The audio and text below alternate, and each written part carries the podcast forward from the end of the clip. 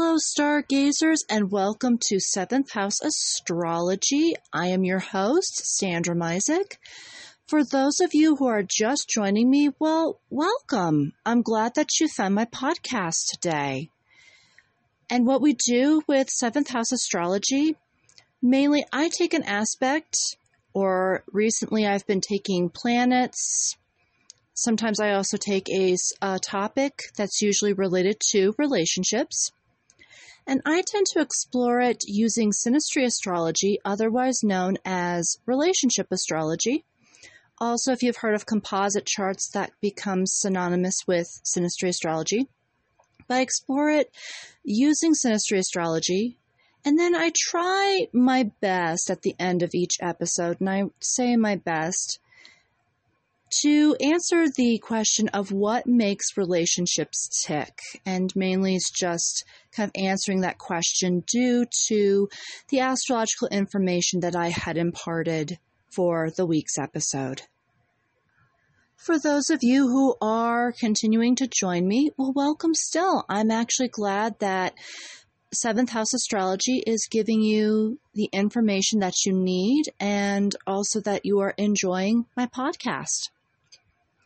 Before I get into this week's episode, I do have to say, last episode, which was about two weeks ago, we had covered Venus retrograde. It was actually the 19th of December of 2021 that Venus first went retrograde. And as promised, I would love to start off this episode with a Venus retrograde update of what I have been noticing lately. So, with the Venus retrograde update, there is some good news, and then there's also some bad news. I'll start off with the good news. The good news is my predictions of Capricorn, you know, Capricorn's meticulous, patient, and very grounded energy is actually blunting the effects of Venus retrograde in conjunction with Pluto. So basically, right now, Venus retrograde and Pluto, they're very close to each other. They're in what we call in conjunction when it comes to the two relationships of the two.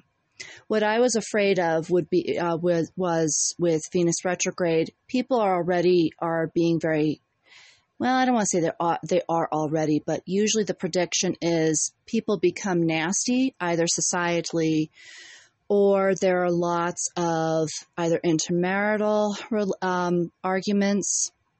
There's also a lot of interrelationship arguments that tend to occur during Venus retrograde, with Pluto being in the you know Pluto being conjunct Venus retrograde I also was afraid of power mongering tactics that happened to come along and add extra baggage, especially for the holiday season. But lo and behold, uh, Capricorn has been blunting both energies to where actually people are pretty decent. I think um, there have been only a couple of situations, three to be exact, where people have been minorly annoying. I think one of those incidents happened to be where one guy thought it would be really awesome to go, you know, to veer right into a puddle and rev the gas up and splash me when I was waiting to cross the street. But I'm sorry, compared to 2013, Venus retrograde of 2000, I'm sorry, not 2013, 2015, where I had an incident where uh, the gentleman thought it was a very good idea to shout obscenities at me, not only in front of his kid, but also in the middle of the neighborhood. Honestly, I'll take trying to resolve somebody's egomaniac running through a puddle any day, honestly. The running through the puddle is quite, it's more of a nuisance. It's very tame. I'll take that any day. I'll take that any Venus retrograde as opposed to the opposite of what I faced in 2015. The bad news, unfortunately, about Venus retrograde, while everybody else has been pretty supportive, at least to me, in a lot of respects. Unfortunately, I'm the one who's being the problem child, is what I've been seeing. And it's usually my temper that's been getting in my way. And I, it's just that I think it's the result of the feeling or the feeling being the result of, you know, that feeling that life is not really cooperating with me right now. It's like when li- when I really would like for life to be there, sometimes it's just not there and that can be the frustration. And some of the times when I feel like life is not there, I feel like I'm getting a lot of overcrowdedness from people or over clinginess from people. And I think that's what's been kind of stirring the fuse of my temper. The other thing is uh, Venus retrograde and Pluto are also outside my sixth house. My health, unfortunately, has been kind of dicey. Um, knowing that the sixth, house is due to health, it governs health, it governs how we relate with our coworkers. With my health, it's been kind of dicey and in and out partly the reason why I didn't record last week was because I did have an emergency literal emergency to where I was in the ER, the emergency room. And uh, it was a little scary, but at least it's the good news about this is that the, the health issue is going to be fixed. I'm going to see a specialist. Things are looking up when it comes to that. Unfortunately, for my temper, things need to look up as well. So because I am not a child of circumstance, I do practice what I preach. I have been looking into articles where it's how to not be nasty or how to not be, excuse my language, a bitch. And uh, I've been following that recently. Also, I've been looking back into the Enneagram, which is a second passion of mine and really taking a re look at my Enneagram number and seeing what sort of lessons I could carry into life from there. One thing that seems to carry through is you know, kind of stepping back and taking, retaking a look at what's going on whenever I especially feel that life is not cooperating with me or life is just not there for me. Maybe it is there, maybe just kind of taking a relook at circumstances and also taking a relook at people as well. That maybe, even though I see that people can be needy and clingy and they're crowding me out, especially in my na- when I'm walking through my neighborhood, you know, instead like retaking a look at that and actually seeing that maybe you know, actually seeing the real motives because a lot of people don't have that intention. They're just walking the dog or they're just taking a walk just like I am, or they're just kind of minding their own business. So, definitely taking that extra perspective has been very helpful. And of course, really not speaking on every single thing that pops into my head is also very helpful as well too. But if you do see yourself as I'm seeing myself right now, which is that Venus retrograde is not really treating you very well. Again, kind of like with me, take a look at some of the inward situations. I mean, retrograde planets are really great for inward journeys and inner journeys. Take a look inward and see what's really going on. You know, is there an outside influence that's causing what ails you? Or could you be carrying something from your past? Or is there something legitly going on with you that is causing the the the um, the friction, so to speak, when it comes to Venus retrograde. And the good news is the more inner work that we can do during Venus retrograde, especially when it comes to societal relationships, uh, just general relationships overall, the more that we will be prepared and the more that we can grow as our own individual selves for when Venus goes direct. So that's like I said, that's always the the nice little ray of sunshine through the clouds that like to gather um, during retrograde cycles, especially with Venus retrograde. So definitely keep that in mind and definitely take take that inner journey and see where it takes you as well. So, for this week, due to the fact that we just rang in a brand new year, first off, happy 2022, everybody. Um, numerology, a lot of numerologists have been pointing to lots of great associations to this year.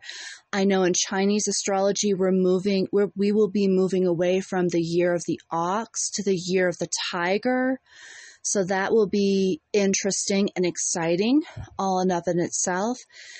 But definitely just it's always nice to welcome in a brand new year. I, I just, I always love the sense of renewal when it comes to New Year's Eve and just always when it comes to January, you know, just that, just that new, fresh start to just everything. So happy 2022. Absolutely.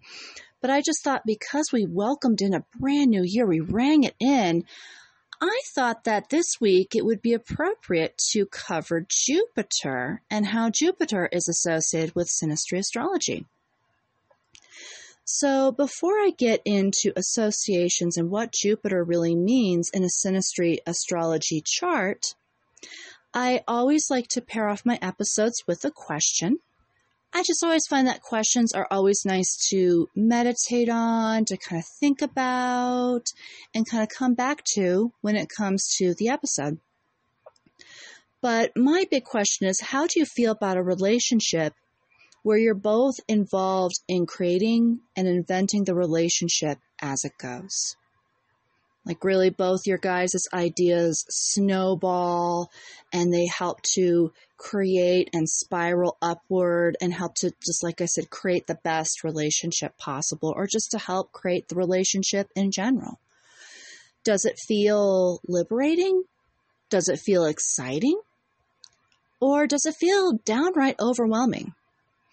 Now, remember, there's no right or wrong answers. And if anything else, if nothing else, it also indicates where your Jupiter placement is and how it relates to your partner's Jupiter placement as well too. But getting on to Jupiter, so some of the general associations within general astrology. So Jupiter is definitely that planet that elicits expansion when it comes to its energy expansion very much like the ninth house, where it's definitely a mind altering experience. So, Jupiter tends to be experienced with a lot of college students when they first go into college, especially because you know you, you're really learning new things you're learning new topics that can really expand your mind about the world around you as well as that subject matter can really inform you and really expand your mind just in general. I also look at expansion too when it comes to synastry astrology in the regard that expansion can really indicate that this relationship will definitely change you. And depending on where Jupiter's influence lies, either within your partner's chart or within your chart, or especially with your partner's Jupiter placement within your chart, usually this relationship will inform you and change you, not just for the duration of the relationship, but for many years to come. And I would say with this expansion, it's definitely a starting ground of where you will learn in the relationship as well. Jupiter is also responsible for growth. Um, again, growth tends to be associated, like it could grow a bank account, it can help you grow your life, or you can find growth within your life. Where I have actually seen the physical representation of Jupiter is with astrobotany. So, th- so I have to say, Thank you to the Astrology Podcast um, by Chris Brennan, and also to Diana Rose Harper and Sarah Corbett, who were his guests on his um, herbalism and astrology episode. Both uh, Diana Rose Harper and Sarah Corbett had actually inspired me to start observing plants because they'd mentioned that as herbalists, that's where you have to really, it's a slow art form, it's a slow learning curve. And being a slow learning curve, you're mainly, spend, you're mainly spending a lot of time with plants. I kind of thought that this would be a great way to ground me and also to kind of take a look at planetary influences and how they influence plants in general as well. And then also the lunar influences, of course, and how they encourage plants. But during the waning moon, and this was like close to the winter solstice, Jupiter actually is very prominent in the sky. And one of my plants, the common holly, which is actually still out and about and growing, well, with common holly, what was very interesting was that even though it was like dead in late autumn into early winter, where it's very hard pressed to see any sort of planetary or to see any sort of plant growth in general. Here's this um, many. It wasn't just one common holly bush. There were like many common holly bushes around the neighborhood that were actually experiencing growth, especially in the leaves near the soil which was very interesting. And it wasn't just a little bit of growth either, it was massive growth. While the top of the bush was actually experiencing deciduating effects as well. As if that wasn't enough, either there was some growth with some pod beans, is what I'd like to call them, or like a bean like sort of shape to where berries were going to come out. And then there are other uh, bushes that actually had berries that were growing at that time.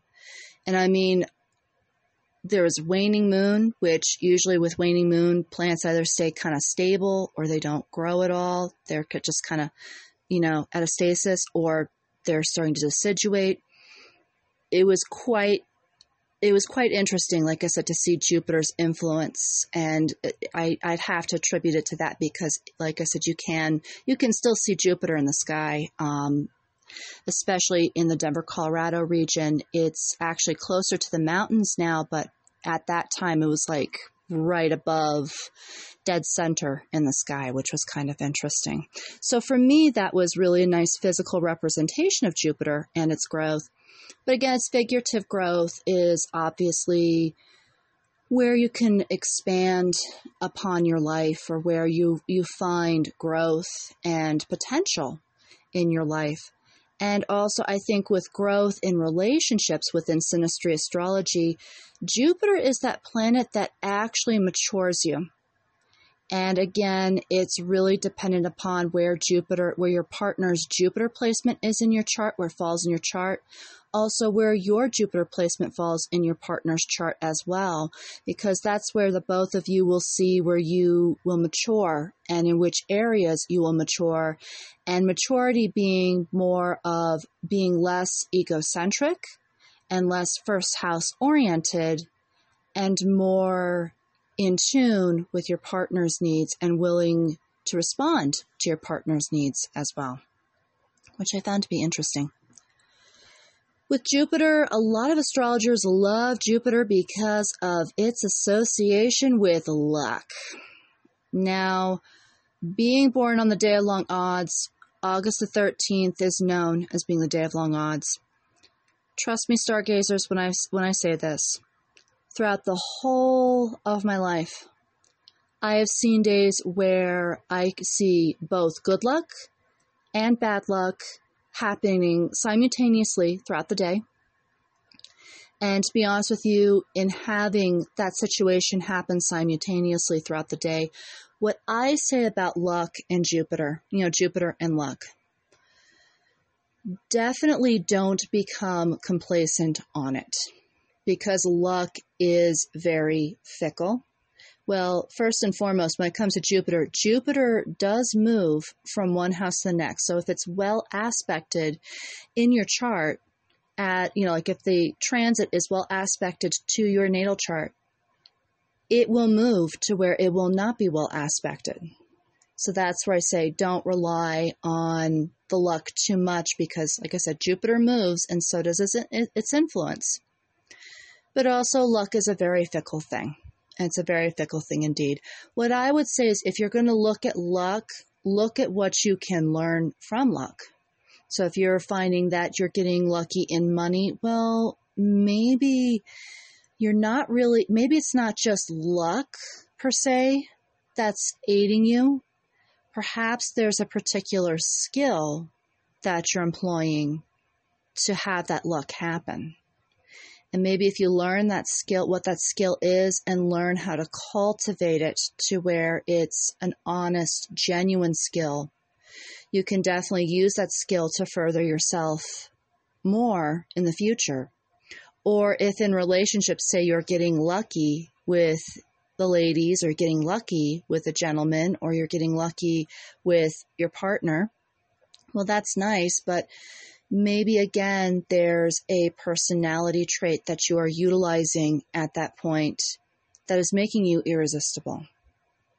Or maybe there is a personality trait that is making you very sexy. And again, you could use that to further your relationship onward.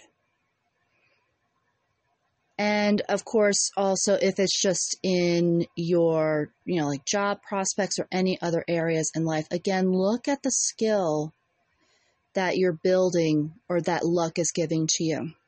Now, when you become overly too reliant on luck, not only does it fade and become very fickle, I know this from experience being born on the day of long odds myself.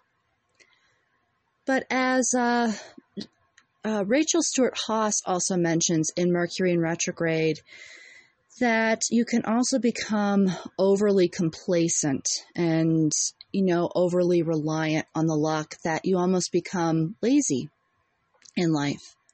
You're not really learning as to how you can grow, as to how you can expand. And you're just kind of relying on Jupiter, so to speak. And like I said, Jupiter, just like Sagittarius, they move Jupiter moves on. And when it moves on, it moves quickly. And what might be a favorable aspect one day will not be the next. And also, Rachel Stewart Haas goes so far as to mention that when people rely too much like on luck or they rely too much on growth with Jupiter, she reminds them too, it's like, you know, Jupiter can grow your bank account, and its luck can also help to grow your bank account, but it can also help to grow your waistline and also grow your chances towards obesity or grow your chances towards unhealthy habits. So definitely cultivate the better habit and just seeing like seeing what skills come up and try to learn from what Jupiter's bounty gives to you, either within relationships or also just on your own. And the last thing, too, that Jupiter also brings is healing. And again, with uh, healing, I actually look at it as not only just the physical healing and the benefits that Jupiter can bring to you, but also Jupiter tends to challenge you and ask you what are you learning from the healing as well too could could the physical healing and could the healing of a physical ailment also bring about really profound spiritual insights that you've never really considered before? You know, from moving from illness to health, maybe there's something very there's this big insight that you've been missing throughout your life, or maybe there's a sense of gratitude that you really have been missing in this in in your life lately also with healing, even if it's like a psycho emotional sort of situation, you're kind of repairing that. Maybe there's a deeper insight that you've been missing, and that's also coming forth. And that's where, again, those deeper insights can be used as lessons for many years to come down the line and not just in the immediate circumstance what really comes to mind for me right now is when I suffered from generalized anxiety disorder when I was 16 to 17 years old. What I felt when I was healing, trying to heal myself from that, or at least trying to come to a common ground where I wasn't so debilitated by that, was when I found healing in how to not only overcome it, you know, like what therapists were using at the time, but also again those deep spiritual insights such as being for me was being very present in my life, um, being there for myself, being my best advocate, and also seeing deep inward and seeing that, yes, I was actually acting on courage and just kind of seeing like where my strengths were inside myself as opposed to being, you know, synonymous with the disorder that was going on inside of me. So definitely, I think that that's a def- good, definite commonplace of, you know, like very Jupiterian, the Jupiterian aspect of healing as well. I think above all, when it comes to either synastry or just general astrology associations, Jupiter is definitely that planet where it asks you to really pull back a lot. And definitely, it's not just that these sort of aspects and these sort of attributes and archetypes come out, but with these archetypes, like uh, it, it again asks you, what are you learning? And I think this is why Jupiter also rules Sagittarius because Sagittarians are very much like this. What am I learning? What am I continually learning every single day? That's also the common associations with the ninth house as well too. So always expanding you know that that expansion is always what are where are you going? What are you learning? And how can you use what you're learning to help you further down the line? And it's amazing what sort of skills you actually find when jupiter is very prime in your chart usually if it's like in a trine or if it's in a good aspect in your chart and also I just think with um, relationships if it's looking very good if, if Jupiter, both your Jupiter placements are in good places for you both, again, you're both going to teach each other. I think as partners, you're both going to teach each other things that you're not only going to just remember now, but you'll remember for 50 years down the line. You'll remember forever. And you'll remember it as being the most wonderful experience that you've ever had in your life you know, that just, just that teaching and that learning experience all the way around. So, as you noticed while I was talking a little bit about the general associations of Jupiter with just general astrology, I was trying to also go into synastry astrology. But to get into synastry just a little bit more and what Jupiter means, well, when I first got into synastry astrology, a lot of synastry astrologers would say that Jupiter is where you support each other. Now, that seems to make sense because, as I mentioned with the expansion and the growth in relationships earlier, Jupiter, you know, with it, with supporting each other, again, that's where you are bringing it forward and paying it forward to your partner. So, for instance, if someone has Jupiter outside their partner's sun's position in Sagittarius, where that partner may feel as though they need to go on a certain adventure, like they want to go pack their bags and go and go hike the Himalayas, you know, within 24 hours. The Jupiterian person would be more inclined to not only support that decision, but also to maybe add something like, hey, that sounds really exciting. Could I come too? Or if I can't really come, well, that sounds exciting, but you know what? You also inspired me to do this adventure that I've been wanting to do for so long.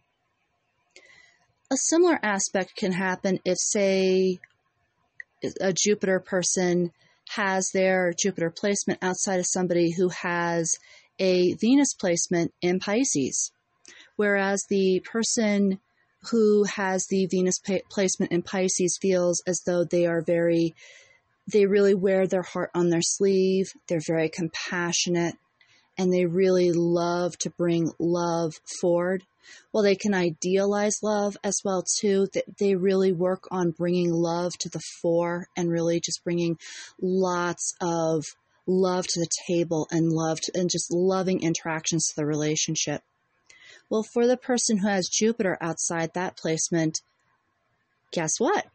Instead of just selfishly receiving that love and giving nothing else in return to that person, that person or the Jupiter person actually instead is more inclined to not only receiving this wonderful bounty of love from this beautiful person, but they actually give it back. It's in a way they almost mirror it back. And again, it's it's a way to it's like, hey, you're caring for me, but let me make sure that I am caring for you you know, in a way, I'd mentioned that Jupiter, with its growth, it helps you to kind of grow up a little in relationships. When Jupiter is meant to support one another, I feel like Jupiter is that place where you both really do grow up, and this is how. You know, you stop focusing on you and you stop focusing on your egocentric little world and you start focusing more on your partner. And it's very it's very exciting to see in a synastry chart because it's you know where exactly that hits is where that person is there for you or where you're there for that person as well too and where you're the most the most uh, supportive and also that person's biggest fan and i feel like that's a beautiful i feel like jupiter in a way in synastry can be very transformative and the transformation is very beautiful. I mean, whenever we veer away from just us to our partner or to other people, there's nothing like it in the world, in my view. Well, I also had to take a look at John Townley, of course. And with John Townley, he had mentioned that Jupiter represents our mutual aspirations and inventive, you know, it's where our mutual aspirations and inventiveness meet.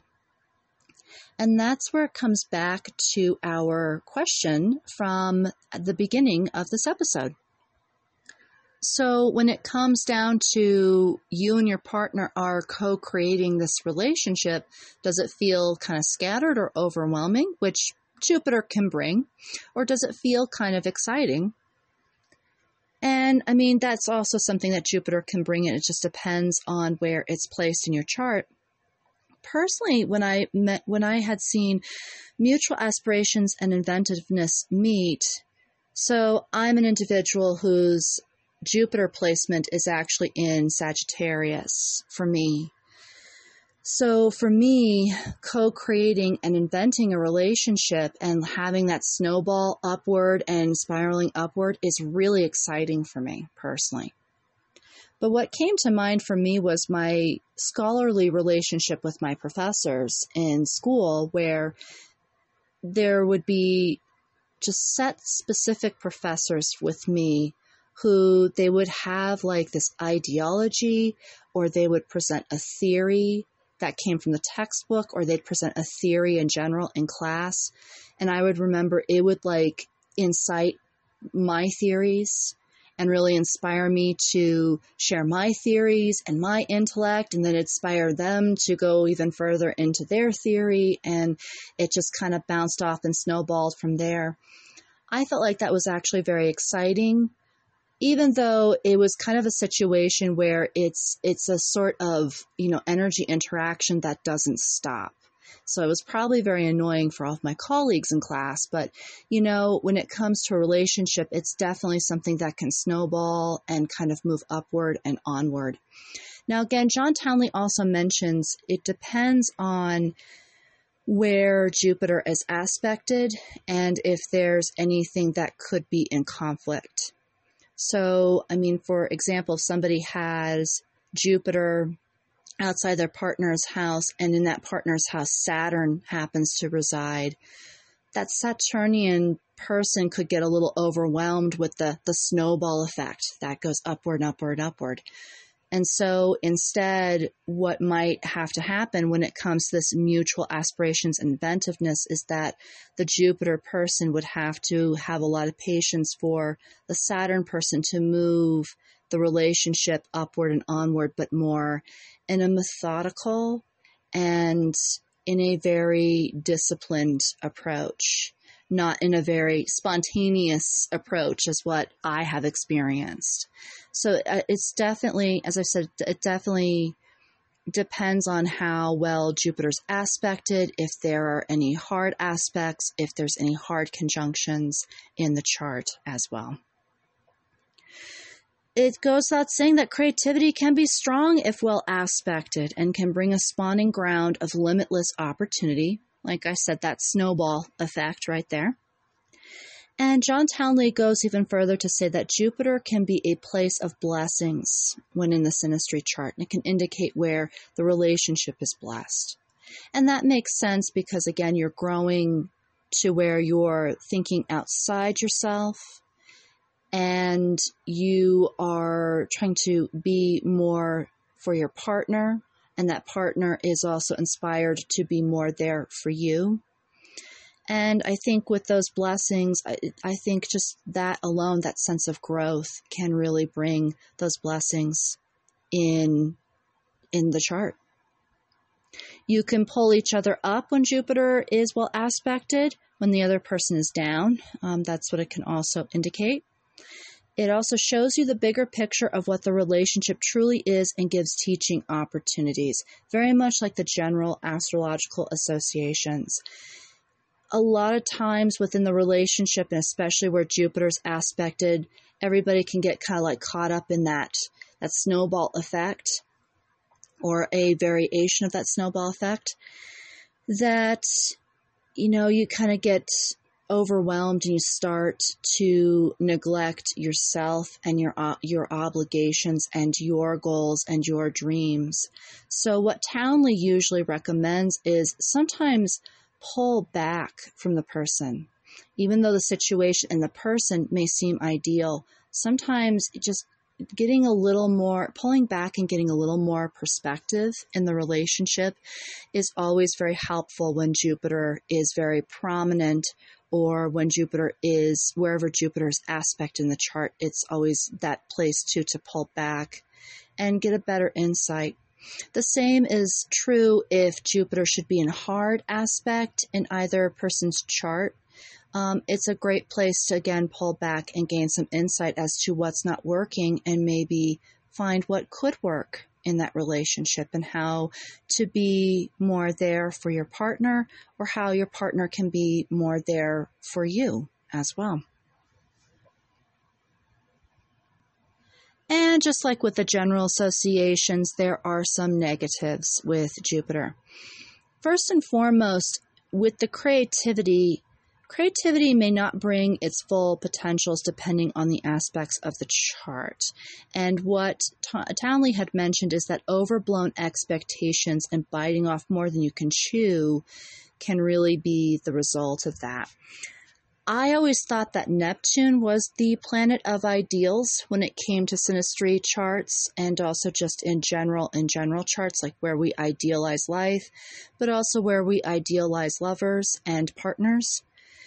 However, I had learned from John Townley that actually Jupiter is also, it's not just Neptune that's responsible for ideals, but also Jupiter is responsible for ideals as well too.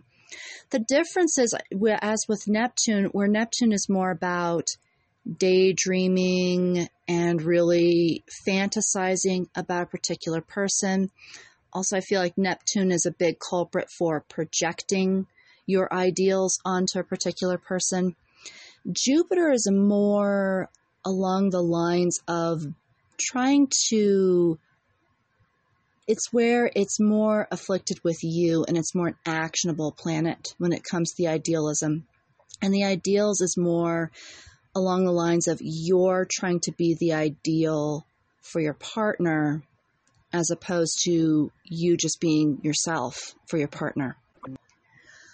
Last year, I had a bit of an example with this with my crush with Mr. BB, where I, you know, so instead of just accepting my looks and my appearances as is, as being something that Mr. BB could be attracted to, I had noticed that Mr. BB was attracted to a lot of people who were just the opposite of me.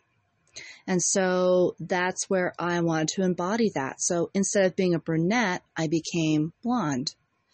Instead of dressing conservatively, I start to, you know, start to experiment with sexier styles. And again, it was a biting off more than I can chew because it was more about him, you know, doing these things in order to attract somebody like him instead of actually doing things that actually please myself. And it finally came to a head when I was feeling very empty because obviously I was uh, trying to embody somebody else's ideals that I really had to rekindle and come back to okay, how about just being you? Or how about just, you know, pleasing yourself or really making sure that you're doing things for you as well. So, again, with this Jupiter ideal, definitely what I would just say is really don't be so obsessed with trying to please your partner that you veer away from being yourself. And sometimes I think being yourself can be infinitely far more uh, you know interesting and infinitely far more attractive. If it is not attractive to your potential partner, they're the wrong person to be with. But I think just really being very centered inside of you is really what attracts partners more than anything. John Townley also mentions he also mentions challenge yourself to develop only what you can gain and veering away from unrealistic expectations. And the, he mentions unattainable goals. So I think that can also happen between two partners where you just want the best relationship possible, but with the best relationship possible, you kind of get these uh, you know get these goals that are very hard to achieve between the two of you and very hard to achieve in your relationship. And mostly it's because those goals are based off of, once again, ideals. He also further states don't allow for the relationship to take away your individuality and use as a resource, which we had explained earlier to not get too wrapped up in the relationship. Make sure that you pull back and that you're meeting your own obligations, and also equally learning from this beautiful relationship that is taking place in front of you. So, with all these interesting things that are occurring with Jupiter and all these interesting factoids that I've had gathered, gathered with Jupiter, this is actually inspiring me to take a look at a sample chart and see Jupiter in action. So this time around, I also pulled a synastry chart of another power couple that I find to be extremely inspiring in life, and that is the synastry chart of both Rita Wilson and Tom Hanks. So I will go ahead and pause for the cause, and we will get into that chart.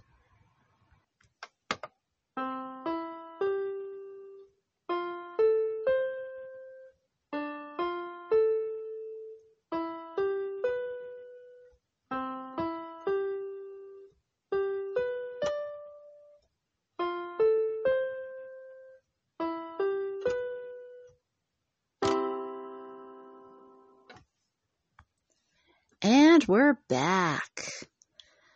So, as promised, I am actually, I have pulled up Tom Hanks and Rita Wilson's charts, and I'm looking at them as we speak.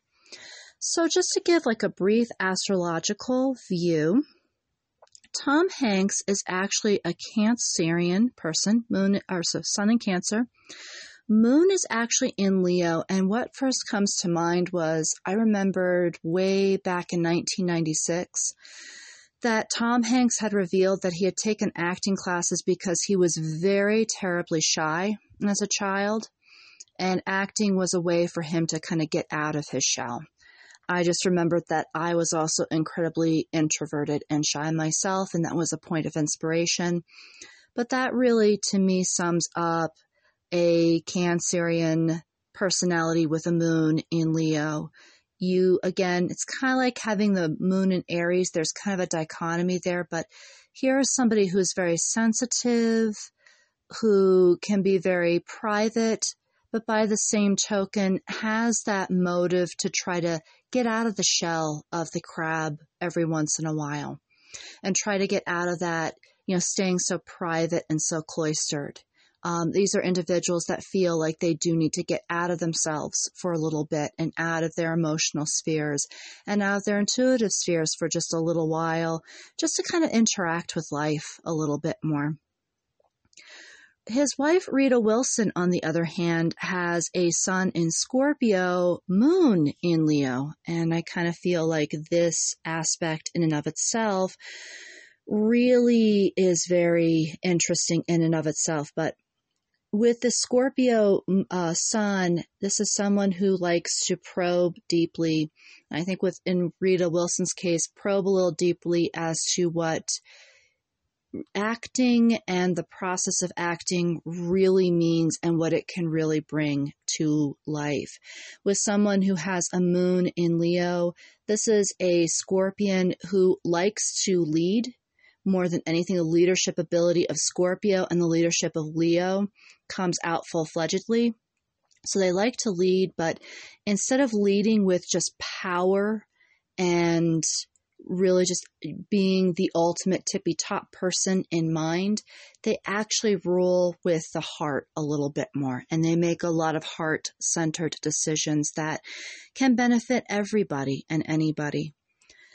I find this is interesting because the sun aspects do get along. So Cancer and Scorpio definitely can get along with each other. They can definitely see eye to eye with each other. Scorpio can definitely give the sympathy and the the support that cancer needs most the time. And cancer can also bring a little bit that soft touch that Scorpio needs every now and then when they're very intense and moving very forward, very much forward in life. Their moon positions, I find, give them something that's very much in common with both persons having a moon in Leo, it kind of tells me they both understand each other emotionally, or they really are in touch with each other emotionally because they have some of the same archetypes that occur or similar archetypes that occur with that with the moon being in Leo. Um, some things being like being heart centered, maybe being a little bit more gracious in life. And whereas water signs usually like to dive into subjective means, I think with Leo, it's like, you know, making sure that there's some objectivity to the subjective conclusions that are being drawn. And I also think that Leo can also provide that sense of really, again, being nice and heart centered, really making good decisions based off of that objectivity, and also really not just acting so subjectively um, all the time and really just kind of um, getting a, a well rounded worldview within life and especially a well rounded worldview with each other. So, moving into Jupiter, what is interesting is that we'll start off with Tom Hanks. Tom Hanks's Jupiter is actually chucked into the 12th house along with Pluto. Now, for those of you who have listened to my affairs episode, I had gone into any planets that are chucked into the 12th house. Well, the 12th house being that of secrets, it's usually planets that are not usually well formed. So the individual may feel the planet's archetypes inside themselves, but they not might necessarily be able to bring that energy forward and outward. With Tom Hanks, it seems like uh, we'll start off with Jupiter. With Jupiter, it seems like its expansiveness, its growth, the ability to really be very creative and innovative as you go along might be stifled a little bit within his chart and might be stifled within him. Uh, he might have an inner sense of luck and an inner sense of growth, but really how that conveys into actionable material in life is a question for him. And it's the same with Pluto, where Pluto, again, it's either a planet of power if really not very well matured, or it can also be the planet of transformation, while Mr. Hanks could maybe internalize what transformation means for him and might internalize what power means for him. Again, it's a weakly aspected Pluto, so as to having it run out and kind of be out forth in the world, again, that becomes kind of questionable and it's a weak area for him. I would say that in his early years, that would be those two aspects right there were something that he kind of struggled with. Now, Jupiter conjunct Pluto, which eh, that it is within Tom Hanks's chart, usually means for, so for me it's lots and lots of power and lots and lots of transformation to go with it. A lot of other astrologers also mentioned that this person has ambitions, or usually very big ambitions. What I would say with Mr. Hanks is that when it came to his acting career, the ambitions were more internalized.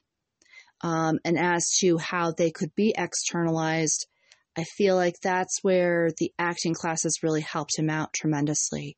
Not only to not only to help him to become less of a shyer, uh, uh, well, less of a shy kid, but also to really bring that potential and really bring that you know all of his potential and all of his powerful performances out into play.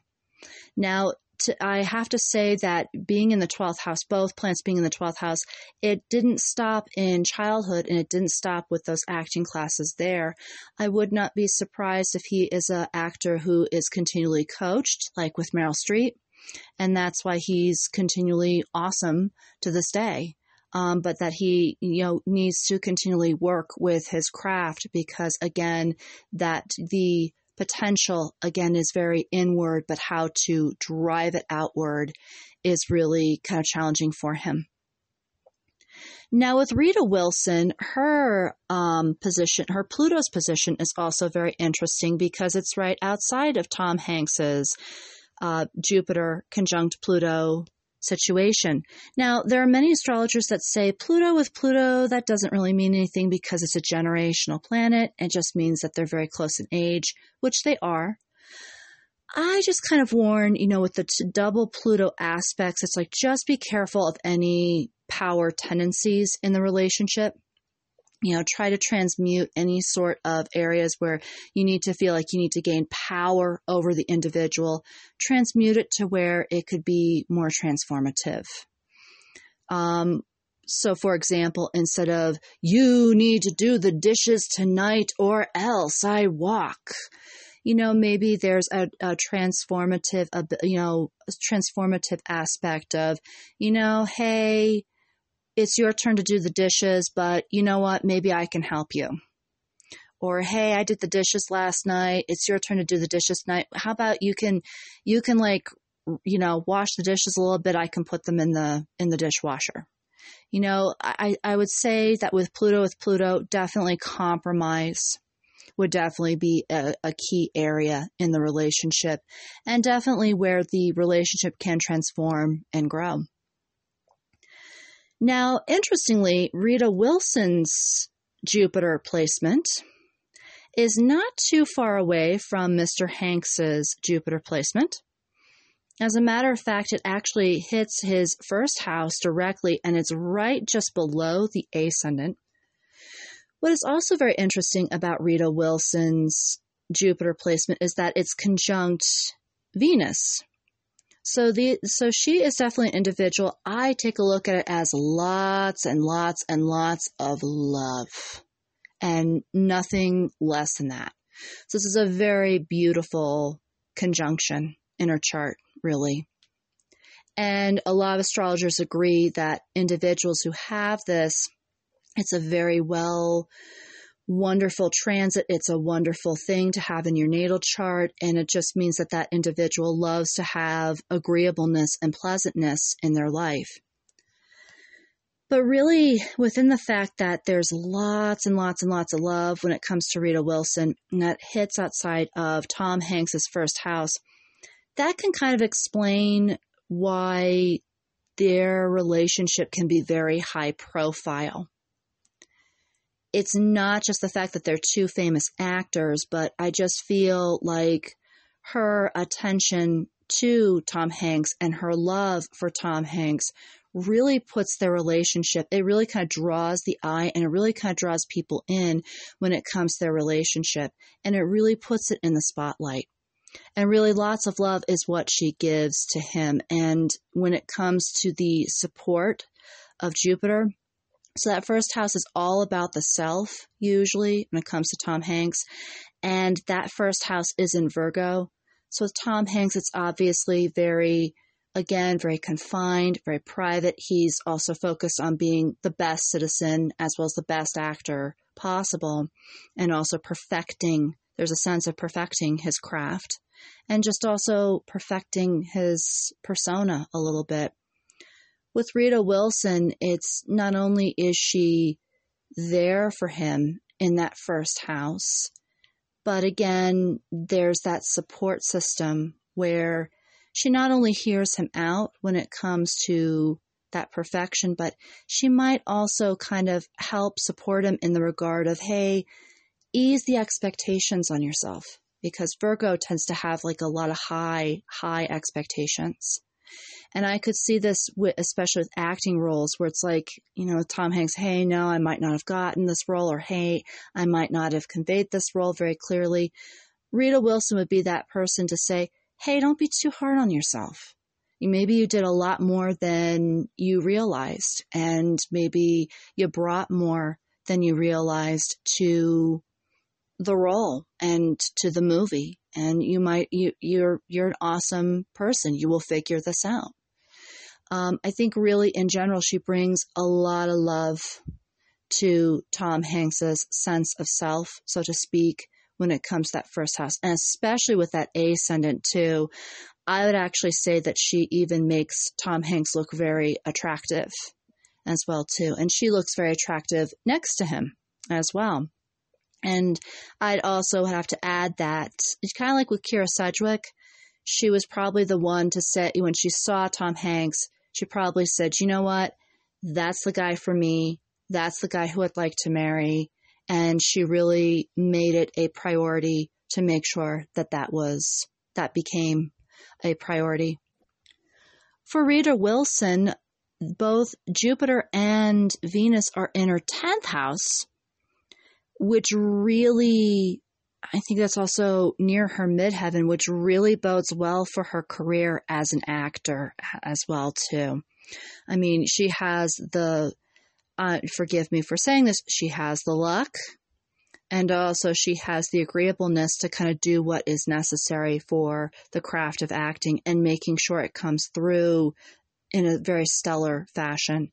I always would advise somebody who has Again, Jupiter near the midheaven. Again, don't rely too much on the luck, um, or you're not going to really go very far. Again, rely on the skill that produces the luck and really take those skills and move them forward uh, for, for like 40 year knowledge as opposed to a four minute ordeal where Jupiter may or may not work out for you in the long term. But all the way around, as we can see, we can definitely see where I would say where Mr. Hanks really not only has evolved a lot within the relationship, but you can definitely see where he evolved a bit to where he's more external and really far more there for both his family as well as for his wife. And also where Rita Wilson is definitely just very much there for her husband and continuing to encourage him onward and upward within their relationship. And I think those are two aspects that really make their relationship stand out. And like I said, I cannot get over their Leo moon, both, you know, both persons being, having a Leo moon.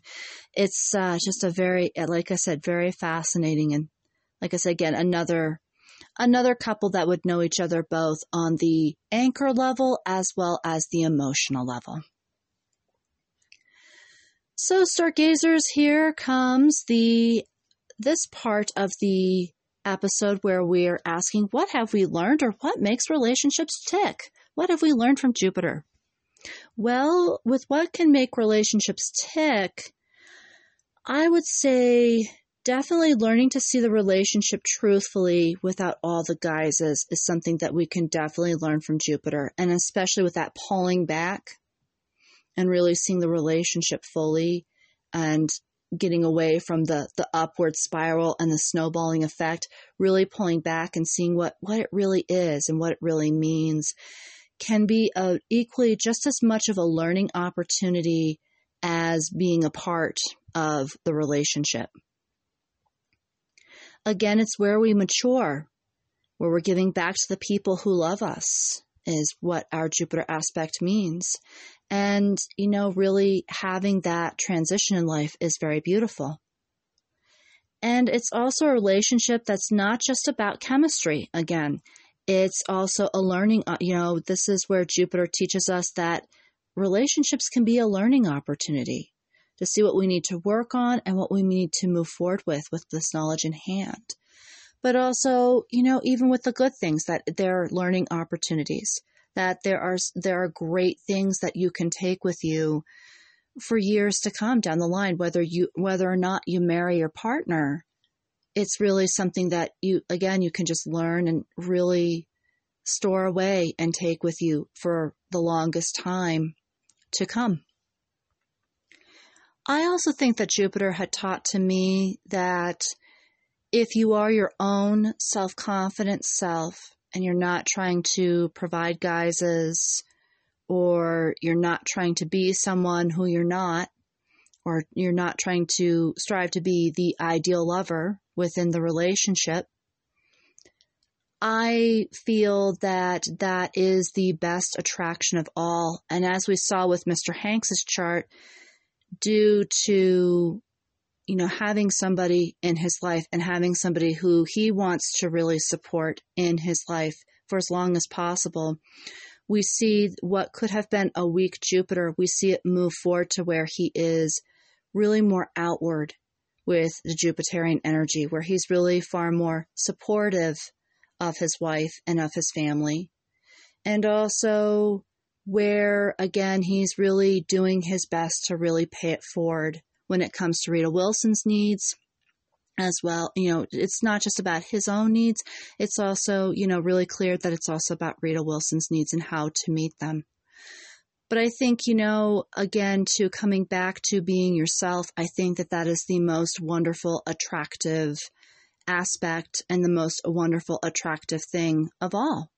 Um, being fully grounded in ourselves and being ourselves within the relationship, I think is really what Jupiter tends to teach to us and how we can be our full selves and still be that impressive lover is really what Jupiter also tends to teach us as well.